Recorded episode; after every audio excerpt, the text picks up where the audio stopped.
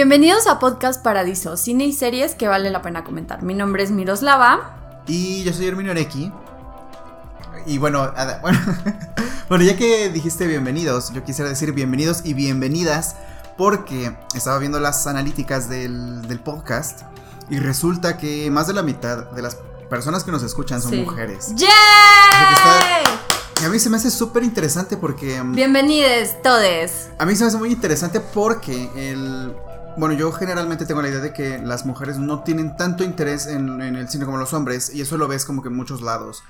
Por ejemplo, yo en mi canal, que es de cine, 80% son hombres y poco menos del 20% son mujeres. Entonces me da gusto ver que tenemos como que otro tipo de audiencia. audiencia femenina. Sí sí, sí De hecho, eh, yo eh, me gusta mucho tener este podcast. Qué agradecida estoy. No, pero me gusta mucho el podcast porque la verdad es que hay muy pocos espacios para las mujeres en el cine, o sea, ya sea en crítica, para escribir, en dirección, hay muy pocos espacios, entonces también que la audiencia sea eh, un poquito más femenina, eso me da mucha paz y mucha felicidad. Sí, sí, está interesante, a mí me gusta que sea un público distinto claro. y pues también eh, ya nos comentarán eh, las personas que nos escuchan qué les parece el podcast y demás. Pero bueno, ya que empezamos con esto, ¿quieres decir em, de qué vamos a hablar hoy? El tema de hoy es Jordan Peele, ya que estamos hablando de los directores de terror en la época contemporánea que han sido más relevantes. Entonces nos pareció eh, interesante hablar de él porque es un director que está resonando mucho y que está haciendo muchos, muchos proyectos. Eh, él es originalmente de Nueva York y justo lo que le platicaba Herminio es que hice un poco de investigación acerca de la vida de Jordan Peele. Y lo interesante es que conforme él fue creciendo tenía mucho este problema racial en su cabeza debido a que su padre era negro y su mamá era blanca. Entonces él decía y lo describe como que no era lo suficientemente negro para llevarse con la gente negra, pero tampoco era lo suficientemente blanco para llevarse con la gente blanca. Entonces ese tema de segregación... Eh, ya, ya lo trae desde pequeño, ya es algo que, que se ve que le molesta. Sí, bueno, vamos a hablar de él. A propósito de que también ya es octubre, es el primer podcast de octubre. Claro. Entonces vamos a aprovechar del mes de terror. Entonces, vamos a hablar de más cosas de terror, pero quisimos empezar con eh, Jordan Peele, porque ya habíamos también hablado de mm, Ari Aster y Midsommar. Entonces, nos vamos a enfocar hoy en Jordan Peele.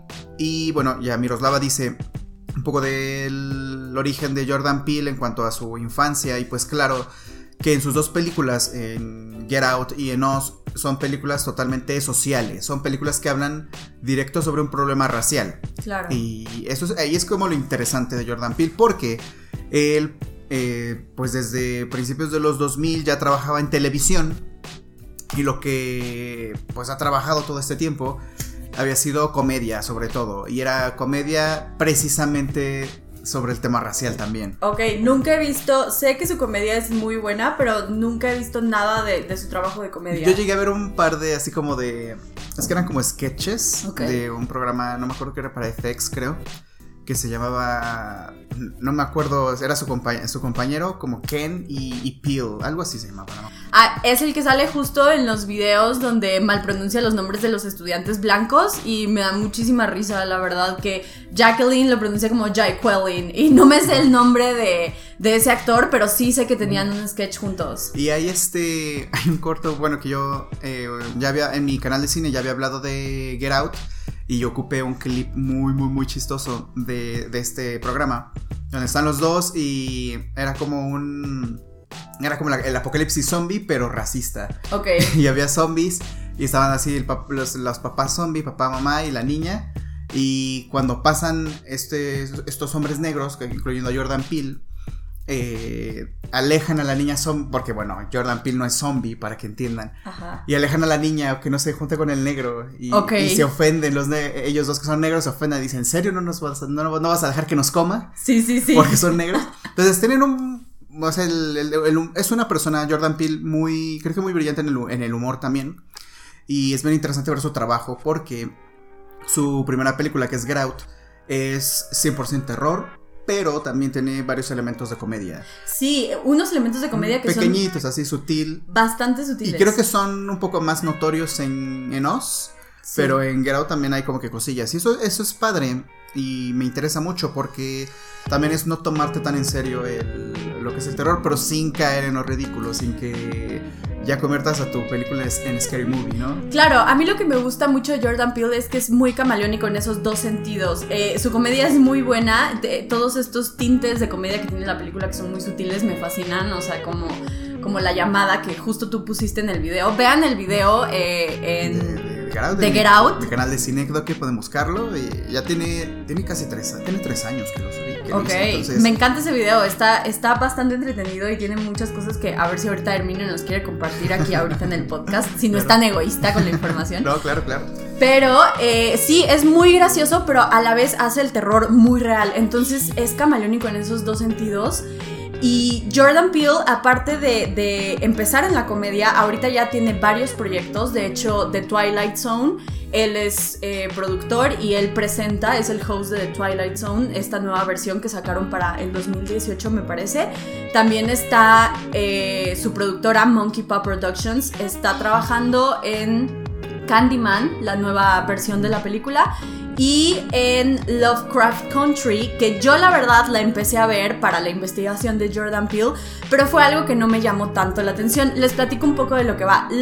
Lovecraft Country se trata de en los años 50 en una América separatista donde había la fila de blancos y fila de negros y donde se pueden sentar los blancos y los negros, ¿no? Y entonces hace como estas eh, marcas, él no es quien dirige o escribe hasta donde yo estoy enterada, pero en la producción se nota mucho que él está metiendo manita.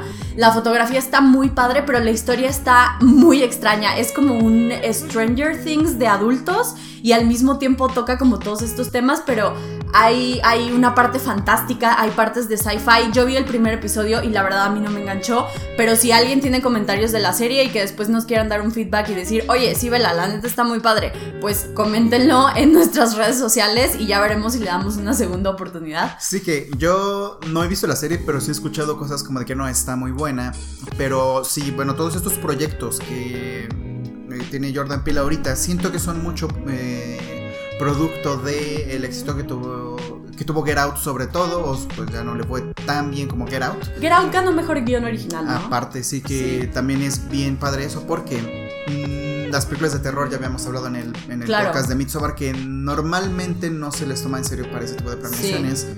Y en, general el, el, terror como tal como que no se toma tan en serio en, en el cine, porque está hecho a un ladito pero pues vienen estos directores que ya están como que haciendo que el género de cosas más interesantes, que sea un género más maduro, y pues como resultado tienes que ganar el mejor guion a Get Out.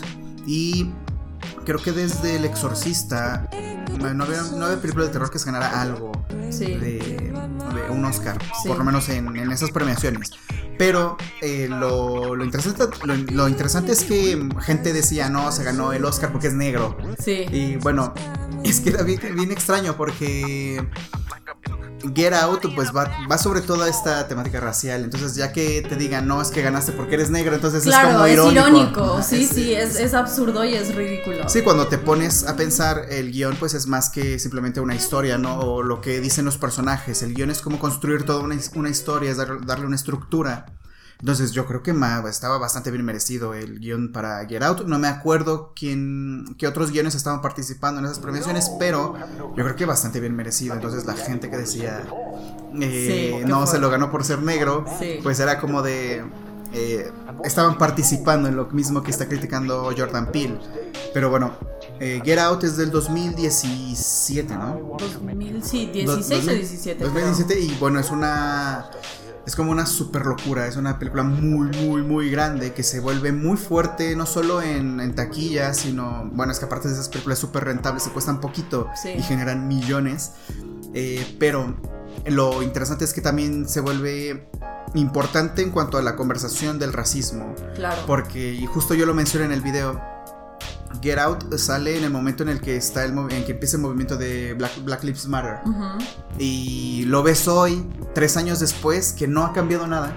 Entonces es como súper feo ver todo eso. Y entonces cuando sale Get Out en, medio de este movimiento, pues empieza a significar mucho para, para la comunidad eh, negra. Y, y Get Out trata mucho sobre mm, simplemente somos personas y punto, ¿no? No somos este no somos como un color, no somos nada, o sea, no, no, no, tienen que tratarnos de manera diferente, ni como seres superiores, ni lo contrario, ¿no? Como seres inferiores, que es lo que pasa en, en muchas partes, ¿no? Que a lo mejor es condescendiente con un negro, que, porque el racismo no es nada más eh, ser intolerante, sino que, como lo vemos en Get Out, este, este, este grupo de personas blancas que llega a dar miedo el cómo los presenta Jordan Peele, eh, como que idolatran a los negros, porque dicen, ah, es que son como envases tan buenos para meter nuestros, nuestros cerebros. Entonces eso también es racismo, obviamente. Sí, claro. Y es algo con lo que Jordan Peele va totalmente en contra y dice, es que esto no está bien. O sea, obviamente es una dramatización de la situación. Pero sí nos trata de mostrar cómo es el racismo en, en otra dimensión, porque no es nada más de eres mi esclavo, eres mi sirviente, sino el llevarlo a otro lado, en verlos como seres especiales eh, es también sí lo lleva lo lleva al extremo es el racismo al extremo. También no no únicamente como tú dices de la parte inferior sino también el ser condescendientes no el, querer dar un trato especial para no verte como mala persona pero eh, me encanta, por ejemplo, esta escena en, Get Out, donde está toda la gente blanca. Porque aparte, los blancos hacemos muchas mamadas también, ¿no? Entonces, o sea, sí, sí me da risa que muestre lo, lo absurdo de eso. O sea, cuando todos están reunidos y que el señor voltea a ver al, a nuestro personaje principal y le dice Black is in fashion o, que le dice algo así como de Black is the new fashion, una cosa así, o sea, eso me da mucha risa porque digo, ¿qué le pasa a este hombre blanco? Sí, sí, sí, sí.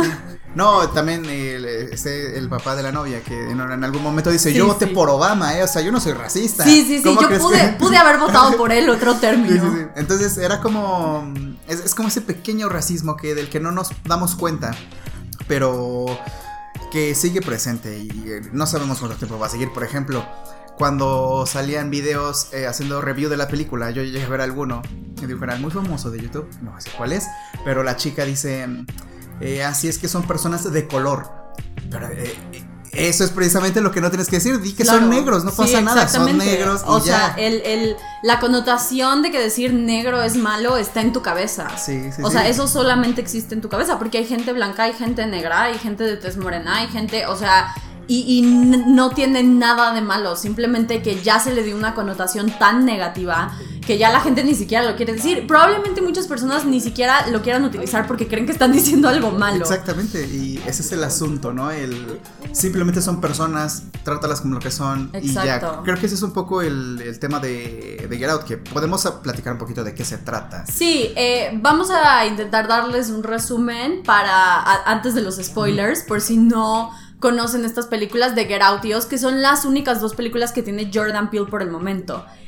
Y que es bien interesante que esos tres directores de terror que están ahorita, Jordan Peele, Ari Aster y Robert Eggers, tienen cada uno dos películas, ¿no? Como que eh, ahí van como a la par, ¿no? Como que se nota que es la misma medio, la misma generación. Jordan Peele es el mayor de los tres, pero ya ahí se nota el, que están como que tocando los mismos temas. No, y que están eh, también trabajando este nuevo género de terror más maduro, este terror más psicológico, este terror más, más palpable. Sí, es un terror, el terror como de lo real, de lo inmediato. Exacto. Y pues Ari Aster er, habla mucho de la pérdida, de mm, situaciones de, de control eh, Robert Eggers es más de recrear el pasado, porque él, aborda el terror desde otra, desde otra época. Sí. Y bueno, su próxima película de Robert Eggers, que es de. Mm, eh, ay, no me acuerdo cómo se llama, es de vikingos. Ok. The Northman se llama. Wow. Ah, bueno, vamos a hablar tantito de The Northman, porque a mí me encanta. Claro. Que es, es, como él lo ha descrito, es una historia de venganza. Y pues va, hay, bueno, lo que me llama más la atención es el elenco porque es como, me lo decía una seguidora, es como reunión de exactores de Lars von Trier. Sale Nicole Kidman, William Dafoe y va a salir Bjork. Y Bjork va a interpretar a una bruja. Sí. Y, bueno, así como lo estoy describiendo, es una. Es también otra película del pasado. Entonces, Robert Eggers es de recrear el pasado. The Witch también es en Nueva Inglaterra. Y en. Y bueno, también Nueva Inglaterra es en The Lighthouse, pero nunca se, nunca se establece. Pero sin que te mencionen, sin que haya un cartel, sin que haya un letrerito de qué año es, ni nada parecido sabes evidentemente por cómo se visten, por cómo se comportan las personas, que es de hace muchísimos años, ¿no? O sea, de hace siglos. Entonces, él aborda el terror desde esa perspectiva, desde la perspectiva de, recrear el pasado. De época.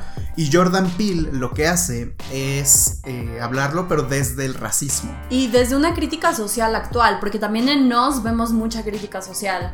Y es, yo creo, también sus películas son como un estandarte político, eh, más que Obviamente también el terror lo maneja increíble, pero sí toca muchos temas que siguen siendo una problemática actual. Entonces me gusta la manera en la que él lo mete, porque te lo mete en un guion que es ficticio, obviamente, pero lo entiendes porque es muy actual. la problemática es muy actual. Sí, sí, sí. Son. Es que es lo que te decía. Sale en 2017 Get Out y tú dices, ah, bueno, el movimiento de Black Lives Matter y pues lo ves hoy y sigue igual o incluso peor. Sí. Entonces son, no son temas que están obsoletos. Y es interesante que lo maneje desde el presente porque desde aquí vemos cómo nada ha cambiado, ¿no? Claro. Y bueno, Get Out es la historia de... Ay, no me acuerdo el nombre del protagonista. Ay, yo tampoco lo recuerdo. Estaba también intentando acordarme, sí, ¿cómo se llama? ¿Cómo se Creo que se llama Chris, ¿no? Sí, Chris, Chris, se llama Chris. Ajá. Y bueno, él, es protagonizado por Daniel, Daniel Kaluuya, creo que se llama el, Él salió de Skins. Me encanta porque yo crecí con Skins y no me había dado cuenta. Y hace poquito la volví a ver porque dije, mm, voy a ver si envejeció bien. Eh, más porque también eh, se, compara mucho Skins con Euforia, que Euforia es, es, como el Skins moderno. Y entonces lo volví a ver y vi que salió de ahí y dije, wow, o sea, este brother desde chiquito ya tenía el potencial para actuar.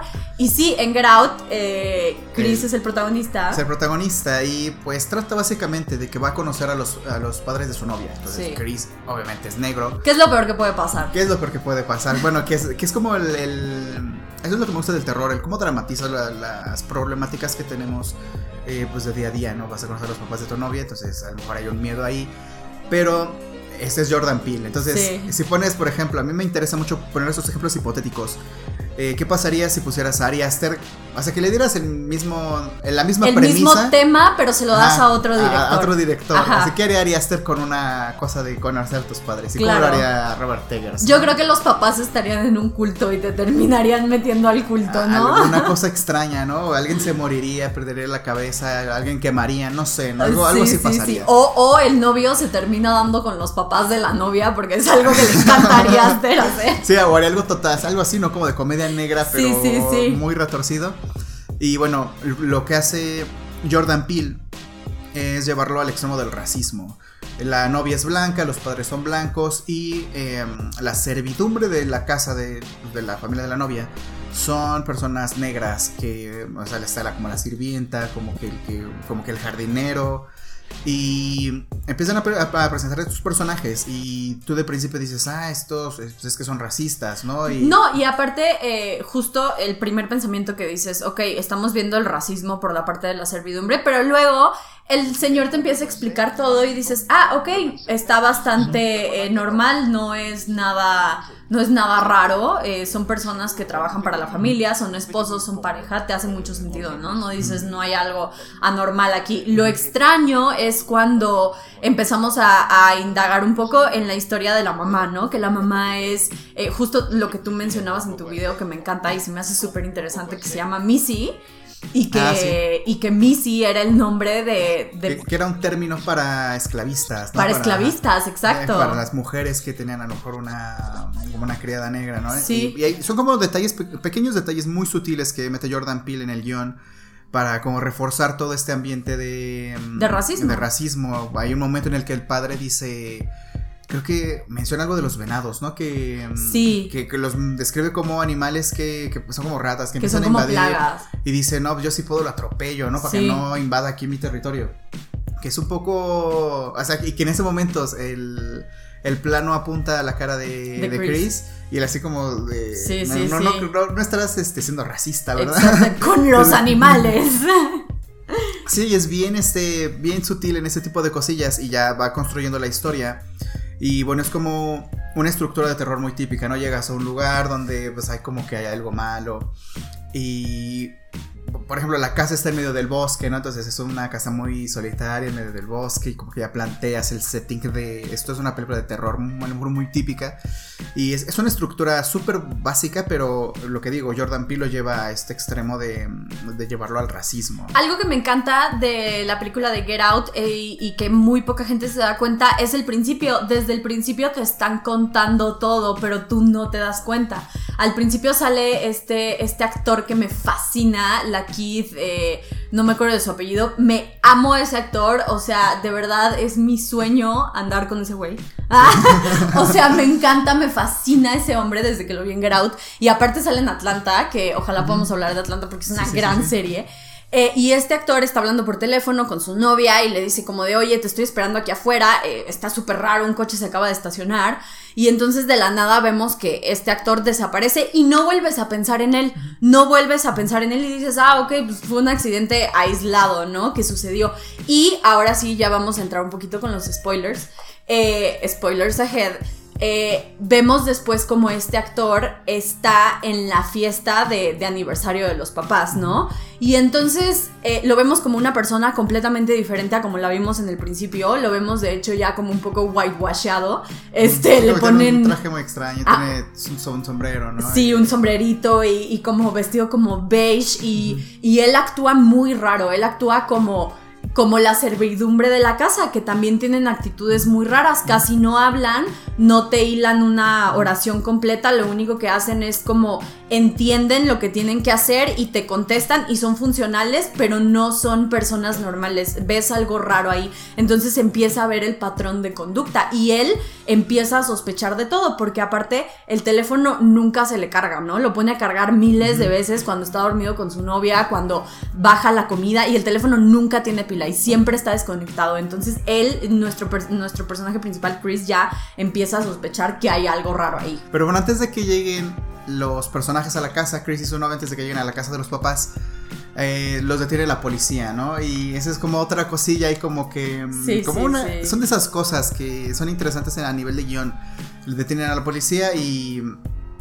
Más bien, la, policía los detiene y le piden a, a Chris su identificación, ¿no? Porque como que, y bueno, y la novia interviene, dice, no, ¿por qué le pide su identificación? Es porque es negro, ¿no? Y más adelante te das cuenta que a ella no le convenía que viera su identificación porque si veía su identificación iba a ubicar el nombre, iba a ubicar a dónde iba, o sea, iba a ser un testigo más en este plan que tenía toda, la, toda la familia. Entonces es bien interesante ese tipo de, porque, ese tipo de detalles porque eh, de principio dices, ah, no, pues es que la novia no es racista, ¿no? Y le molesta que los demás sean racistas, pero en realidad era algo como mucho más complejo que eso y que lo iba a llevar a otra dimensión. Y bueno, llegan a la casa y está mamá, papá, la hija, que es la novia, y un hijo que sale por ahí de repente que es muy extraño, ¿no? Que tiene cara Como, como que se parece a Macaulay Culkin en sus peores días, ¿no? Y. en sus peores días. o sea, siempre. es que se veía muy extraño. Sí, se ve muy extraño. Y, bueno, después descubres que, bueno, ves el coche otra vez, el coche que ves al principio de la película, de la escena que estabas platicando, de que secuestran al negro. Eh, y ves el coche que es el mismo. Entonces, ah, wow, ese coche vuelve a aparecer. a eso no tenía idea. Eh, es que sí, él es el que maneja el coche, él es el que secuestraba. Es él es el que secuestra. Ok, ya. Al principio. Entonces ya ahí como que vacilando.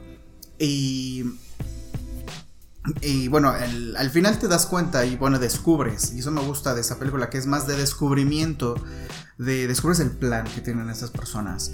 Eh, ellos ocupan a las personas negras, porque como son buenos cuerpos, buena, es una raza eh, pues de cuerpos altos, fuertes, que les cuesta envejecer, ¿no? Claro. Eso, es bien sabido.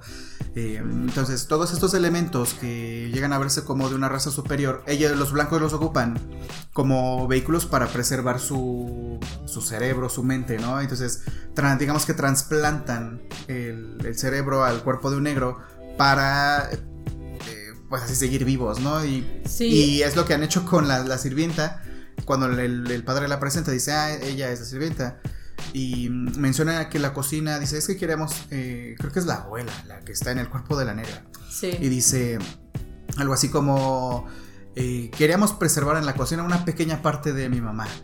Y esa pequeña parte, pues era el cerebro que está dentro de la cabeza del. Claro. ah, y por eso le dicen grandma. Es verdad, sí, sí, sí, no había pensado en eso. Y es este. Y son como ese tipo de cosas que van diciendo. Ya, y ya al final como que recobran sentido y ya es como súper perturbador todo ese tipo de cosas. Y pues obviamente eh, Chris está ahí para que ocupen su cuerpo. Sí. Porque, y bueno, ahí empieza una explicación, le ponen... Esa, parte no me fascina tanto, la parte de cuando explican como la metodología, porque hay un hombre, bueno, cuando lo tienen ya capturado y lo ponen en la, en la pantalla. Pero nos estamos saltando algo eh, elemental, que es cómo los llevan a esa manipulación y es por medio de la mamá por medio de Missy, ah, que ella es supuestamente una terapeuta y tiene esta terapia de hipnosis. Y en la terapia de hipnosis volvemos a lo mismo que tocamos un poco en Midsommar. La gente que te quiere controlar te ataca por medio de una vulnerabilidad, ¿no? Entonces eh, nos narran un poco que Chris perdió a su mamá cuando él era un niño y del shock, él por ser un niño normal, eh, él se queda viendo la televisión y no llama a la policía, entonces, eh, o, al 911, y él siente como esta carga de que por su culpa su mamá se murió. Cuando no es el caso, pues él era un niño únicamente, pero el papá no estaba. Y esto también es interesante porque Jordan Peele menciona en las entrevistas que él tuvo un padre ausente y que su mamá siempre fue la figura más fuerte, ¿no? Entonces esto también se representa en la película, como él se sentía responsable de su mamá desde pequeño. Y cuando la señora le empieza a hacer preguntas acerca de su vida y acerca de cómo murió su mamá, él empieza a llorar y empieza a tener un llanto descontrolador. Y, lo mandan a este famoso Sunken Place, que es como un lugar en el que tú desapareces, o sea, tu cuerpo se queda sin ningún movimiento estás entendiendo todo, pero estás como en un lugar oscuro, que es lo que le hacen a, todos los demás, a todas las personas que ya les hicieron esta transferencia de, cerebro. Sí, que ese, eso es lo que me gusta del cine de Jordan Peele, es como eh, él, él, como que va a otro sitio, él intenta crear como que, mm, no sé cómo describirlo, como a lo mejor una dimensión alterna, como espacios. Claro, como fantasía dentro de la realidad. Sí, sí, como por ejemplo este espacio que mm, en el que cae Chris cuando lo están, eh, cuando lo están hipnotizando y se ve como él se hunde y, está cayendo en medio de un vacío negro. Sí. Es algo que es visualmente muy atractivo. Y es algo que también eh, como que trata de retomar un poco en Oz el, un poco como la parte de ciencia ficción que es esta de transplantar cerebros en, en Oz hay clonaciones. Sí. Y, eh, y, este espacio también como que muy visualmente atractivo. Y eso es lo que me gusta de él, entonces yo creo que por eso también está en proyectos como el de Lovecraft o en el de Dimensión Desconocida. Sí. Por precisamente este tipo de visión que tiene él de, de hacer visual algo algo que no, como que a lo mejor no te pones a pensar que sería totalmente visual. Entonces, como este, este momento en el que él se hunde en el sillón es muy, muy bonito. Pero bueno, al mismo tiempo no, el, no, no significa nada bonito, ¿no? Claro. Que es así, eh, lo puedes ver como desde muchas perspectivas. La primera, pues está hipnotizado, es como dramatizar la hipnotización y cómo se hunde y cómo él pierde el control de su cuerpo. Pero por otro lado también es una mujer blanca y controlándolo a él, ¿no? Entonces es como la opresión de toda una raza. Sí. ese momento, ¿no? En el que se hunde. Claro. Que por más que seas una persona normal y competente, sí. simplemente por ser negro, eh, eh, estás como que condenado al, al, hundimiento, ¿no? Sí. Y es algo que hemos, visto todo el tiempo. Este año ha pasado varias cosas y pues siguen ese tipo de movimientos que se siguen manifestando, ¿no? De la manera más eh, intensa posible. Y eso es un poco lo que pasa en Get ¿no? Ese es el, como el terror que trata de manejar eh, Jordan Peele. Eh, nosotros creo que en México no tenemos como... Como que ese problema no es tan presente desde la perspectiva de la gente negra. Porque en México no hay tantas personas negras como las hay en Estados Unidos. Está presente desde la perspectiva indígena y desde la perspectiva de pues sí, todavía zonas rurales que nosotros tenemos segregadas. De todas formas, es un racismo, pero es un racismo hacia el indígena, no hacia el negro, porque nosotros no tenemos sí, sí, en gente México, negra. En México hay un racismo muy, muy, muy fuerte, eh, muy similar, y es interesante que alguien hiciera una película sobre eso. Sí. Eh, porque hay un racismo muy, muy, muy generalizado que cometemos todos, porque es que eso hasta es bien ridículo, porque México es un país. Eh, de conquista, es un país de, donde prácticamente todos somos morenos. Y entre nosotros como que hay mucha discriminación, es, una, es, un racismo muy generalizado, muy normalizado. Muy normalizado. Entonces, eh, y cuidado si te metes con el, con el racismo, o sea, con, que quieras desafiar el racismo, como que está mal visto. Las películas que protagonizan eh, las personas de México son normalmente personas blancas, eh, nunca hay representación de... Ojo aquí, lo Caro. Exacto, es que es, que es ese tipo de personas, ¿no? Que protagonizan el, cine mexicano más popular. Entonces, eh, sí, en México hay un problema de racismo, pero es muy distinto a ese racismo que hay en Estados Unidos con la gente que es negra, ¿no? Claro. digo, al final es racismo, pero creo que es un problema que no entendemos aquí que a lo mejor por eso Get Out aquí en México no causa tanto impacto como causó en Estados Unidos. Claro, porque no, es, lo que tú estás diciendo, en México se tiene mucho más normalizado y mucho más eh, regularizado, no, no lo, aquí no se ve como racismo, ¿sabes? Aquí se ve como algo que, sus cosas que pasan, o sea... un chiste o... Exactamente, un chiste, o, o sea, de hecho me da mucha risa ahorita todo este tema de la generación de cristal, ¿no? Que de todo se quejan. Pues no nos quejamos de todo, o sea, nos quejamos del racismo y de los feminicidios y de la homofobia, pero ok, está bien, gracias. Sí, no, bueno, y que ya que mencionas eso, yo creo que eso es un poco, un poco falacia, ¿no? El decir que hay una, una generación que es, eh, que es muy sensible. Claro.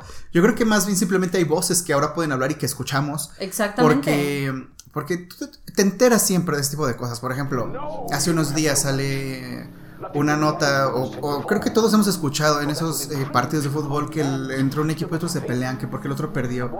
Y son generaciones anteriores a nosotros. Entonces, y se pelean en la calle y se aventan cosas. Y hasta hay granaderos que separan a un, al fandom de un equipo con el del otro equipo para que no se vayan a pelear. Entonces, eh, se me hace ridículo que digan ese tipo de cosas y siempre te enteras. Y simplemente creo que hay más voces ahora y que hay más forma de enterarnos de lo que piensan los demás y no creo que eso sea necesario, o sea, necesario descalificarlo, ¿no? Sí, no, y que ah, sobre todo ahorita ya hay mucho más plataformas para eh, nosotros pronunciarnos ante estas injusticias, ¿no? Que no solamente es el racismo, sino también los feminicidios, el, clasismo, ¿sabes? El privilegio, todas estas cosas que ya ahorita se están tocando y que a la gente en internet sobre todo les incomoda muchísimo. Entonces, en cuanto tú llegas a tocar algo así, pinche generación de cristal, no aguantan nada, son unos llorones, o sea... Cuando siempre ha habido personas que, que les molestan cosas y que siempre ha habido... Y siempre ha habido gente que se pronuncia ante estas cosas, ¿sabes? O sea, solo que aquí los movimientos no han sido tan fuertes por miles de razones más. O sea, para empezar, México también es tercermundista, ¿sabes? y, Estados Unidos es primer mundo. Y eh, no estoy diciendo que no haya opresión, pero la opresión aquí se ha manejado de una manera muy diferente que en Estados Unidos. En Estados Unidos sigue existiendo la opresión hacia los negros, pero les dan un poquito el dulce, ¿no? Así como de, ay, pero sí tienes trabajo, o sea, ay, pero... Pero si un este precedente fue negro. Exactamente, entonces, y aquí en México no, o sea, aquí en México simplemente como que se pasa por alto y ya no pasa nada y la gente blanca está bien. Pero eh, dejando un poco los temas eh, políticos, que bueno, no se pueden dejar de lado sí, que es Jordan Peele. Que es, que es lo que, bueno, aquí es lo que me gusta, que una película de a pie a conversaciones de este tipo, ¿no? Porque claro. podríamos limitarnos a decir la película, pues actúa bien, ¿Sí? Daniel Kaluuya y el guion es competente y, sí, sí, sí. y tres estrellas de cinco, lo que quieras. Pero creo que es más interesante la conversación que genera la película, porque eso, es lo que aportas tú como, como, como, director, como creador de contenido, ¿no? Y, entonces, en este caso, Jordan Peele tiene todos estos temas que pone en la mesa y que son temas de los que no nos podemos escapar, son temas que están ahí. Y son sus dos películas que tiene, no tiene, tengo entendido que no tiene cortometrajes, pero sus dos películas, estas dos películas que tratan de abordar el terror, eh, te tocan estos temas que son muy, muy políticos. Creo que Oz es un poco más, un poco más agresivo en ese punto, es un poco más evidente.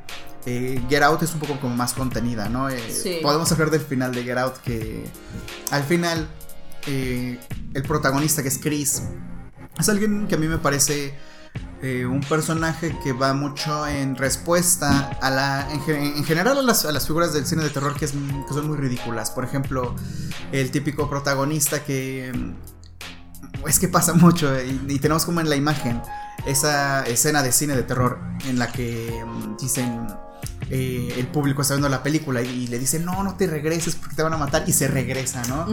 y, Jordan Peele juega mucho con esa figura en Get Out porque hace que Chris sea un personaje competente, que sea alguien que, o sea, que sea listo. Trucha. ajá, no es un imbécil que está en una película de terror y que lo van a matar, ¿no?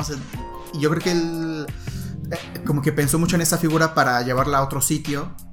Y aparte, volviendo a lo del racismo, él tiene muy presente que en el cine de terror los negros se mueren primero, ¿no? Y se tiene esa idea, ¿no? es como un chiste, no, pues se va a morir el negro pues porque es negro, ¿no? Y se, se muere primero. Y pasa en muchas películas. En, tu video de Get Out sale el ejemplo de Scary Movie, ¿no? Ajá, que con eso empiezo el video, que es eh, Scary Movie 2. Empieza con una pareja eh, de negros que están en el cine y van a ver eh, Stab 2, que es como dentro de la ficción de Scary Movie, perdón, de, de Scream.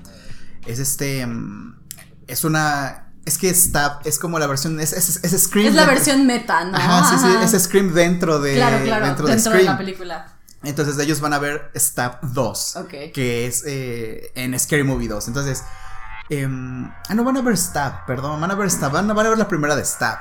Y Stab 2 se, menciona en, más adelante, pero van a ver Stab, que es básicamente Scream 1. Y ponen la escena de la chica y recrean toda la película en la, sala de, la sala de cine. Pero mientras están en la fila, la chica le dice a su novio, le dice, no me gustan esas películas porque son súper tontas, hay este eh, hay una blanca a la que van a terminar matando y al final nuestra raza, los negros, quedamos excluidos del cine de terror porque nos matan luego, luego, ¿no? Y mm, es lo que, o sea, como que mm, eh, Wes Craven, que es quien hizo eh, Scream, como que juega con eso y... Y se borra un poco de eso, pero no, no en el punto de no ser despectivo, sino que como que trata de mencionar, lo menciona y lo que él hace más adelante es que esta pareja las matan al, principio de la película. Ok. Y después ya no hay negros. Y si hay negros, son este. También los matan, ¿no?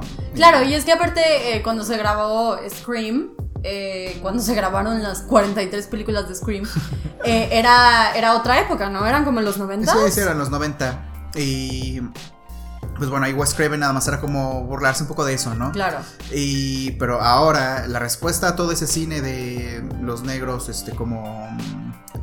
como personajes que poco competentes, pues es Get Out, ¿no? Y con ese personaje de Chris. Y que eso también viene de. Ya me acabo de acordar de Night of, the Living Dead de George Romero, que es esta película de zombies que dio pie a todo lo que son los zombies hoy. Era protagonizada por un negro y era una, película súper fuerte de crítica social en su momento. Es una película súper viejita. ¿De qué año es? Es de. Me parece que es de los 60. Ok. No tengo idea exactamente de cuándo es el es, Night of the Living Dead, pero el protagonista es negro. Sí, muy progre. ajá, sí, sí, es súper interesante y, y, ya cuando la ves desde, desde, esa perspectiva, es eh, una crítica social muy, muy fuerte. O sea, te puedes a, revisar los elementos que toca el director y es súper de súper como avanzada lo que había en el cine de terror en ese entonces. Sí. Y ya después viene Jordan Peele, Get Out y Conos y pues la respuesta es Chris, este personaje es súper competente que al final logra escapar de los blancos, pero hay una escena súper fuerte al final donde él está encima de su novia, que ya aparece entonces descubrimos que hasta su novia estaba involucrada. Y está encima de su novia porque pues, ella, lo iba a matar a él. Entonces él se está defendiendo, entonces le da la vuelta, él está encima de ella y llega la patrulla. Y en ese momento dices, no puede ser, es un negro encima de una chica blanca. Esto va a valer, ¿no? O sea, se lo van a llevar a la cárcel. Sí, sí, Que ese es un, no sé si sabían, ese es un final alterno. Ok. Hay un final alterno que está filmado y está ahí en YouTube donde sí era un policía blanco y él termina en la cárcel. Ah, wow, eso no sabía. Sí, ahí está en YouTube, pero bueno, el, final bueno es el que vimos, el, efectivo, entonces. Es el mejor final. Sí, sí, y sale el, sale el policía y es su amigo que vemos al principio de la película, que, que también es negro. Y que él es el que está toda la película al pie del cañón checando cómo está su amigo. O sea, qué gran amistad. O sea, qué gran amistad, la verdad. Sí, sí, sí. Porque y le platica, no es que estaban haciendo cosas muy raras, se comportan bien extraño. Y le dice, te dije que no fueras. Sí, y así acaba la película y le dice, te dije que no fueras, que te dije que no vinieras. No, y que mencionando eso en otra vez tu video de Get Es que el video de Get de verdad, chavos, lo tienen que ver en tu video de Get Out al principio explicas que, que eh, la canción del intro donde vemos el bosque y donde vemos ah, las letras eh, es música eh, tribal africana antigua, ¿no? Sí, sí, sí, que es otra parte muy interesante del terror de estos días. que no, ya no había soundtracks buenos de terror.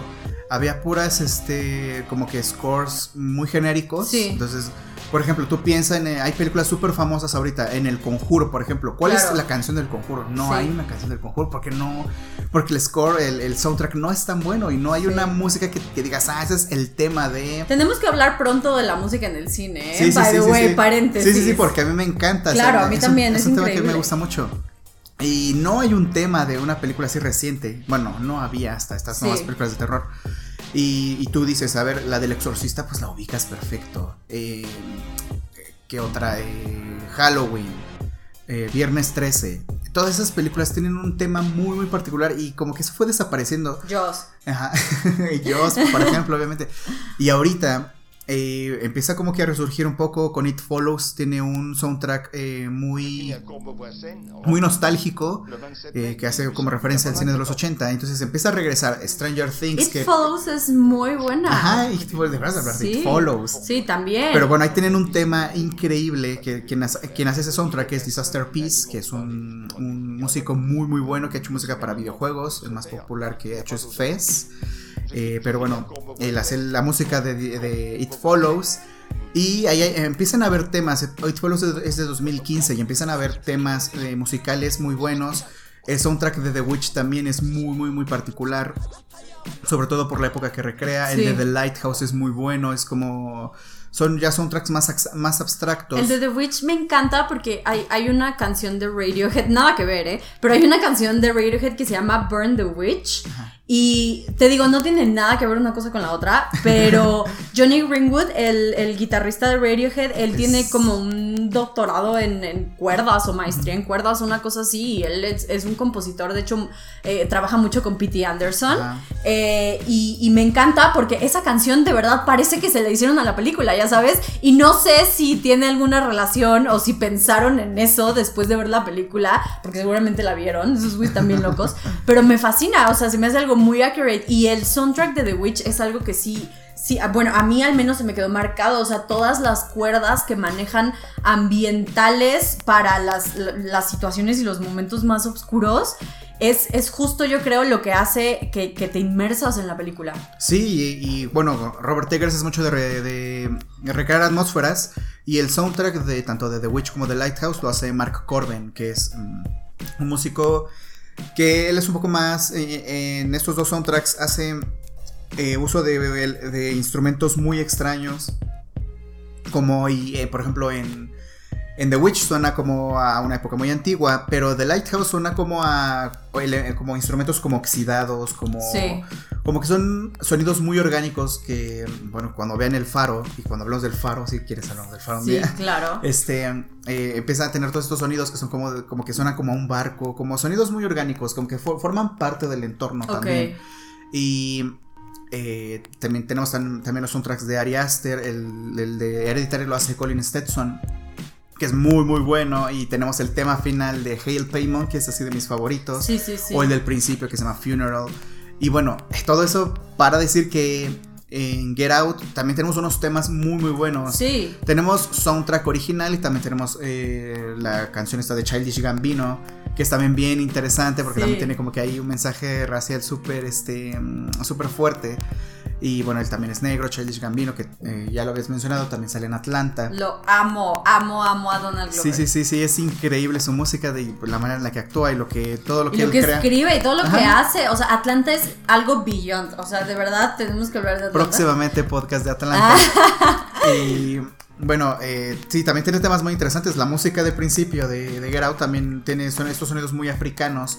Y es un tema que se va repitiendo durante toda la película. Eso, es a mí me encanta de revisar soundtracks, de cómo se construye y de cómo un tema que puede, puede ser un leitmotiv de, para definir un personaje, en este caso es el- como el tema general de la película, eh, se va repitiendo y es como una advertencia para el personaje y se va, y se va metiendo entre los temas de todo el soundtrack como susurros pequeños ahí que están advirtiéndole al personaje todo el tiempo. Que bueno, el soundtrack de, um, de Get Out y de Oz los hace Michael Labels. Él tiene estos dos, estos dos soundtracks. No tiene, en- por lo menos en Spotify, no tiene otro, um, otro soundtrack.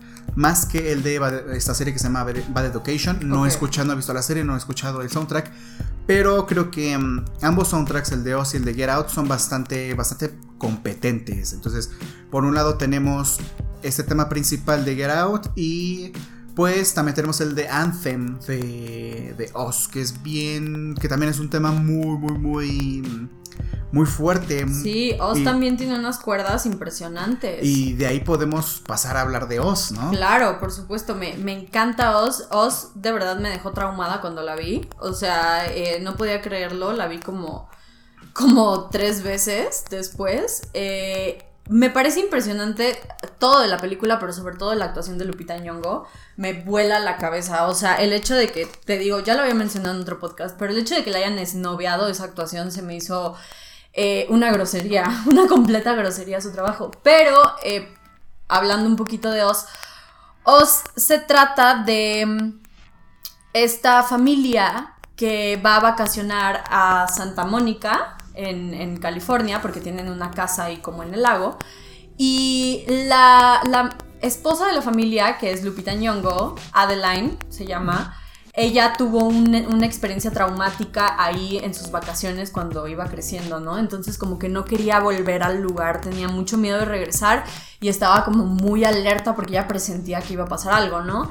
Eh, van, eh, resulta que se encuentran con sus amigos Josh y Kitty, que también son, esto, esto también me encanta de Jordan Peele, porque Jordan Peele expresa que nunca va a poner a gente blanca como protagonista de sus películas, y eso me parece increíble, es como decir, claro, a huevo, los blancos ya tuvimos nuestro momento, y lo seguimos teniendo, ¿no? En sí, no, es como que ya no hay blancos en el cine. Sí, exacto, no es como que ya no hay blancos en el cine, pero está bien que Jordan Peele haga eso, la verdad, me pues, cae re bien. Aparte tiene con la libertad, ¿no? es su película que Exacto, no, y además que la verdad, eh, la piel negra en las películas de terror, las facciones obviamente resaltan como caras mucho más macabras que lo que puede llegar a ser una piel blanca, ya sabes. Yo creo que también por eso Midsommar, hablando un poquito de contrastes, porque nos tenemos la tez negra de toda la familia con estos eh, trajes rojos y, se llegan a ver las facciones por medio de una iluminación muy ligera, como los foquitos de afuera o algo así. Pero las expresiones faciales que logran a mí me tenían, o sea, aterrada. Y por eso te digo también Midsommar a lo mejor... Eh, te da más miedo porque pues, se ve el contraste de todo el fondo blanco con la gente blanca. y es que, aparte de que mencionas lo de los rostros, también me gusta cómo filma a los blancos, porque en Get Out, cuando está en la reunión, hay una parte muy, muy, muy, y muy inquietante, de verdad, cuando Chris sube las escaleras, está como, eh, pues está toda la casa llena de blancos. Sí. Sube la escalera y todos se callan. Se quedan callados, sí. Y la forma en la que, o sea, son personas normales, pero ves tu cara y te da miedo porque se ve, todos se callan y voltean a ver para arriba para dónde se fue. Ajá. Y la cara de esas personas se ve así de terror. Sí, no, se ve de terror, exactamente. Entonces sí, eh, hablando de las caras. Pero eh, se encuentran con estos amigos Josh y Kiri en Santa Mónica y entonces Adelaide empieza a recordar qué fue lo que le pasó, ¿no? Y lo que le pasó es que entró a una de estas casas de los espejos que eran súper famosas en las ferias este, locales y, se pierde. Y mientras está en esa casa de los espejos, llega a ver lo que parece ser su reflejo, pero no es su reflejo porque la niña que le está viendo le está sonriendo, ¿no? Y, y, ella no está sonriendo, al contrario, está aterrada y nada más vemos que Adelaide como que pega un grito y se corta la escena, ¿no? Eh, sabemos que le pasó algo, pero no sabemos qué fue. Pero al parecer se topó con su doppelganger o su doble. Y eh, esto se explica muy bien al principio de la película, pero es muy, es muy sutil y es algo a lo que tampoco casi no se le pone atención hasta después cuando lo vuelves a ver, como lo que te dije de Get Out. Eh, empieza con un comercial de un, movimiento que se hizo en Estados Unidos que se llama Hands Across America. Voy a eh, profundizar un poquito en este tema, nada más para entender bien el contexto de la película. Hands Across America fue em, algo que se quería hacer, un movimiento que se quería hacer como este concierto que fue para, para el SIDA donde fue Queen y... Live Aid. Ajá, el Live Aid.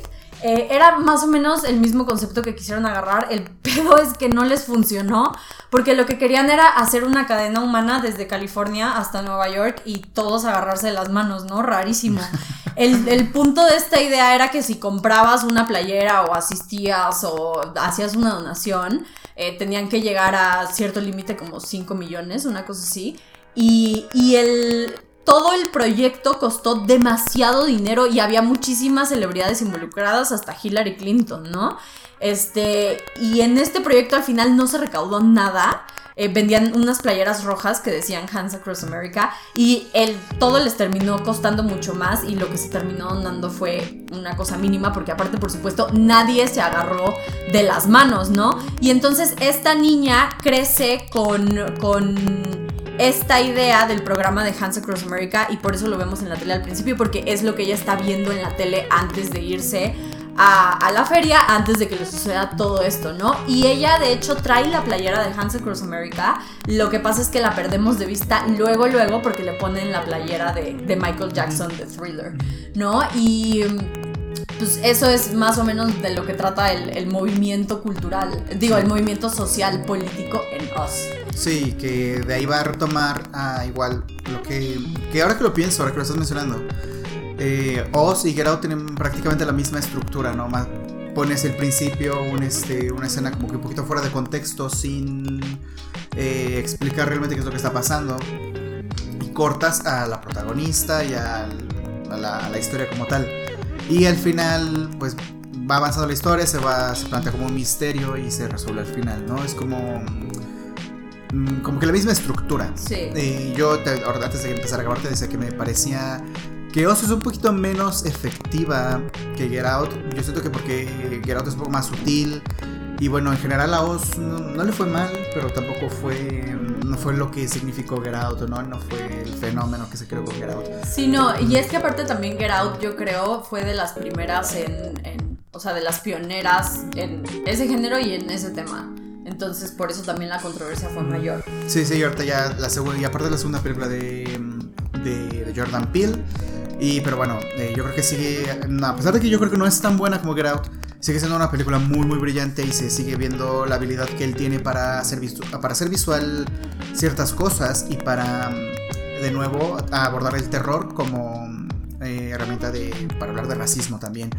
Y en Get Out me, hay algo que me gusta mucho, que es eh, el plano donde vemos a, los, a los, clones, a, los dobles, eh, cuando los vemos por primera vez. Creo que ese es uno de esos planos que... No sé si la película a lo mejor fuera un poco más... Hubiera, ajá, Si ah. hubiera tenido un, eh, un impacto más grande o hubiera sido un poco mejor sería de esos planos que digo, van a pasar a la historia del cine, porque es un plano increíble. Sí. Cuando están, o sea, agarrados, de, la agarrados de la mano, eh, a contraluz, y se ve nada más la, en la silueta y la sombra. La forma en la que, se, la que se ha hecho ese plano a mí, desde que lo vi en el tráiler, me parece, dije, es que esto es de, de esos planos que al final te, de los que te vas a acordar siempre, como el de Michael Myers atrás de, de, la protagonista cuando la está persiguiendo. O el de Psycho. Exacto, es ese, ese, tipo de momentos. Eh, ya lo sabremos mucho, mucho tiempo después. Pero tiene ya estas imágenes que son muchísimo más impactantes visualmente como esa. Ese, ese yo creo que es el mejor plano de toda la película. Y hablando de ese plano, eh, me llama mucho la atención porque los, los monitos o la familia están formando un 11-11, ¿no? Y el 11-11 tiene mucho significado en la película. Para empezar, es un número que a Adelaide le llama mucho la atención porque cuando era niña, mientras iba a la casa de los espejos, ve a un señor que tiene un letrero que dice Jeremías 11:11, ¿no? Y esa es una cita bíblica que dice que básicamente el fin de los tiempos va a llegar y a todo mundo se le va a cargar la chingada, ¿no? Eso es lo que dice. Eh, se los resumo, vengan a misa conmigo. Y, eh, y entonces este número se le queda muy grabado a Adelaide y todo se convierte en 11-11, ¿no? O sea, de hecho, cuando se forman eh, ellos en la entrada, justo son las 11-11 y Adelaide lo sabe y ella como que presiente que algo va a pasar. Y entonces está esta familia que son ellos, son literalmente ellos enfrente de de ellos. O sea, imagínate el, shock que eso te debe de ocasionar. Y aparte que el esposo es un reverendo imbécil que no logra hacer nada. Eh, me cae muy bien, pero lo pone como muy tonto. Y creo que es la intención de Jordan Peele hablando esto de los padres ausentes y así que la figura materna siempre es como lo más fuerte, ¿no?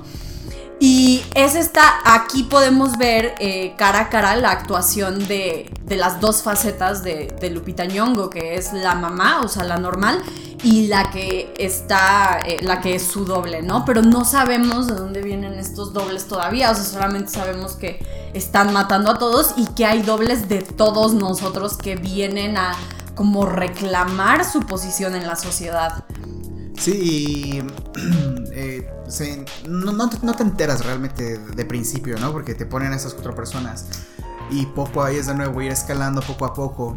Te das cuenta que hay muchas más personas, y que es todo un movimiento súper eh, extraño porque están saliendo todas vestidas igual, eh, como que provocando todo, toda esta violencia que está surgiendo, ¿no?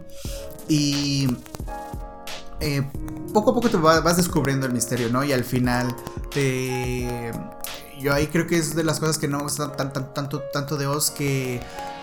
Mm, que es como más una verbalización del, del misterio de toda la película. Y eso no pasaba tanto en Oz, que si en Oz hay una... perdón, en Get Out, que en Get Out está la parte de la televisión, donde están hablándole donde a Chris como que explican a Chris y al momento a nosotros como, como público te explican qué es lo que está pasando. Pero en, en Oz me parece que es un poquito más evidente porque ya como que lo verbalizan 100% y ya hay como un flashback y la protagonista se acuerda de qué pasó, ¿no? Claro, y se acuerda de todo y al final lo más perturbador es que la Adelaide que nosotros pensamos todo el tiempo que era la mamá, no era la mamá, era el doble. Y la niña doble logró salirse con la suya. Y entonces, o sea, eh, eh, la, verdadera Adelaide todo el tiempo vivió. Ah, porque esto no lo mencionamos, ¿no? Bien, bien fritos, así nosotros de. Ya entienda. No, pero supongo que pues ya la vieron, ¿no? Sí, sí, sí. Este, estoy asumiendo, amigos. Pero eh, la parte de los túneles, ¿no? esto no sé si es verdad, pero los Tethers, así se llama, es supuestamente un proyecto de los Estados Unidos donde intentaron clonar a todas las personas, pero se dieron cuenta que las clonaban físicamente, solo que no tenían alma, ¿no? O lo que al final nos hace humanos, que es la, racionalidad o todo. La, conciencia, ¿no? De ser. Exacto, la conciencia y el ser y todas estas cosas que se preguntan antes de dormir, con dónde nos vamos al morir. Esas cosas no las tienen los tethers.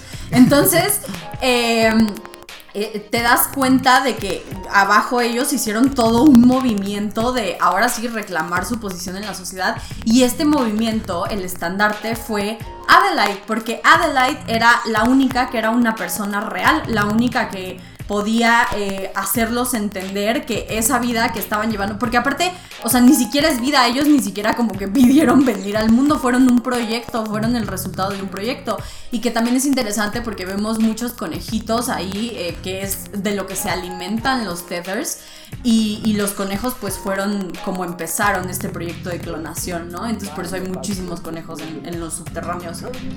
Sí, y bueno, ahí también viene mucho la crítica social que hace Jordan Peele, que en este caso siento que es un poco más agresiva, también un poco más evidente. Y... Mm, eh, es que sí es mucho más claro, ¿no? Y lo ves al final de la película, ¿no? Cómo acaba la película con todos agarrándose de la mano. Claro. y es un final mucho más fuerte, mucho más contundente. Eh, también sigue habiendo elementos de comedia, pero siento que eh, sí trata de un, mensaje mucho más agresivo, mucho más eh, fuerte de lo que lo hizo en, ¿no? en Get Out, porque ahí es un poquito más como difuminado y puedes ver la película desde muchas perspectivas. Pero Oz, pues ya desde el título, ¿no? Que te dice Oz, que es nosotros, pero Oz Al mismo tiempo es US. Entonces, ese tipo de detalles, ¿no? Y pues también esta parte, ahorita que mencionamos lo de Oz US, eh, cuando le pregunta la, supuestamente la verdadera Adelaide al clon, le dice, ¿qué son? Y ella le dice, somos americanos. O sea, y es como, wow, sí. Sí, que, sí, es que eso es lo que te digo, es muy, mucho más eh, directo el mensaje, ¿no? A, a todo lo que es la cultura norteamericana, a lo que significa ser negro en Norteamérica. Y eh, todo este juego de espejos también es interesante, pero, bueno, como decías al principio, ¿no? la protagonista se encuentra con, consigo misma y también es un poco hablar de la identidad porque eh, que es algo que también hace en Get Out. En Get Out eh, está el tema de la identidad, pero en, una, en un enfoque distinto porque ahí quieres preservar eh, lo que tú eres dentro del cuerpo de otra persona. Claro. Y aquí también es un poco preservar esa, esa identidad. Y pues son temas que se ve que están súper fuertes en el cine de, Jordan Peele. Que esas ganas de preservar, las ganas de trascender también. Y las ganas de. que son deseos muy humanos, ¿no? En general.